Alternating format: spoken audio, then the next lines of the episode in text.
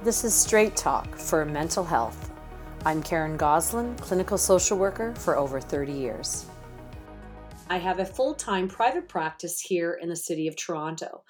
I'm thrilled to be starting this channel with you today so that I can talk to you about therapy, things to consider in therapy, and share with you some of the strategies and tools that I use with my clients that may help you face some of the problems that you're dealing with in your own lives. One of the first questions I get asked is How do I know I should be hiring a therapist? So let me go through a list of some symptoms that you might be noticing in your own lives. And sometimes we can experience these symptoms in one extreme or another. You're over or under eating, over or under exercising, over controlling or under controlling your emotions. You might notice that you're exhausted or depleted.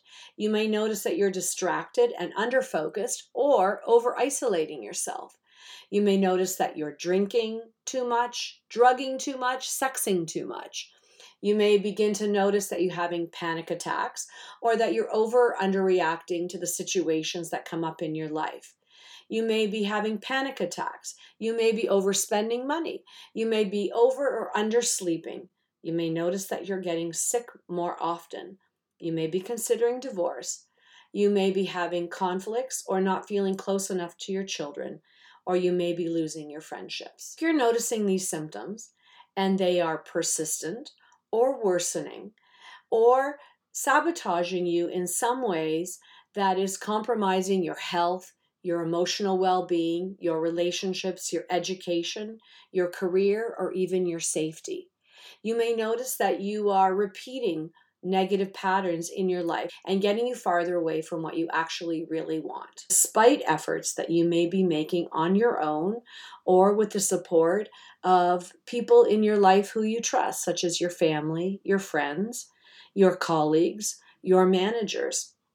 Maybe you're reading good self help books or journaling or meditating. And despite all of these efforts, the symptoms continue. This is the time when you want to consider hiring a therapist. If you're working for a large organization, chances are that you have access to an employee assistance program who will give you access to therapists working in your area or working with virtual modalities.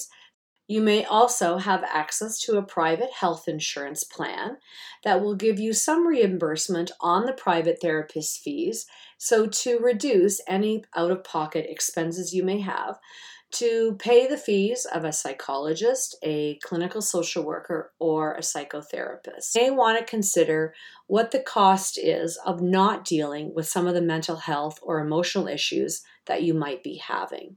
I guarantee that if you are stuck in a negative pattern of behavior or reactions or ways of coping, you are experiencing a lot of unnecessary pain. You're probably wasting a lot of time or energy in your life.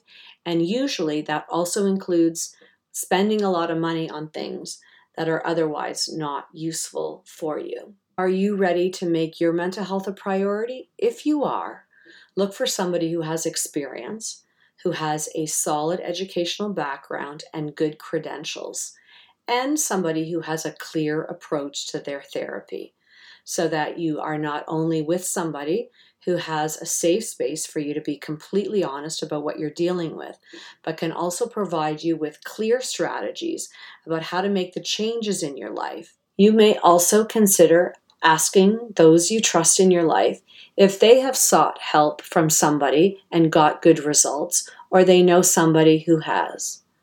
Most mental health practitioners are not able to provide testimonials of the clients they've worked with on their websites. Research on your own or in speaking with the people you trust in your life. Thanks for listening.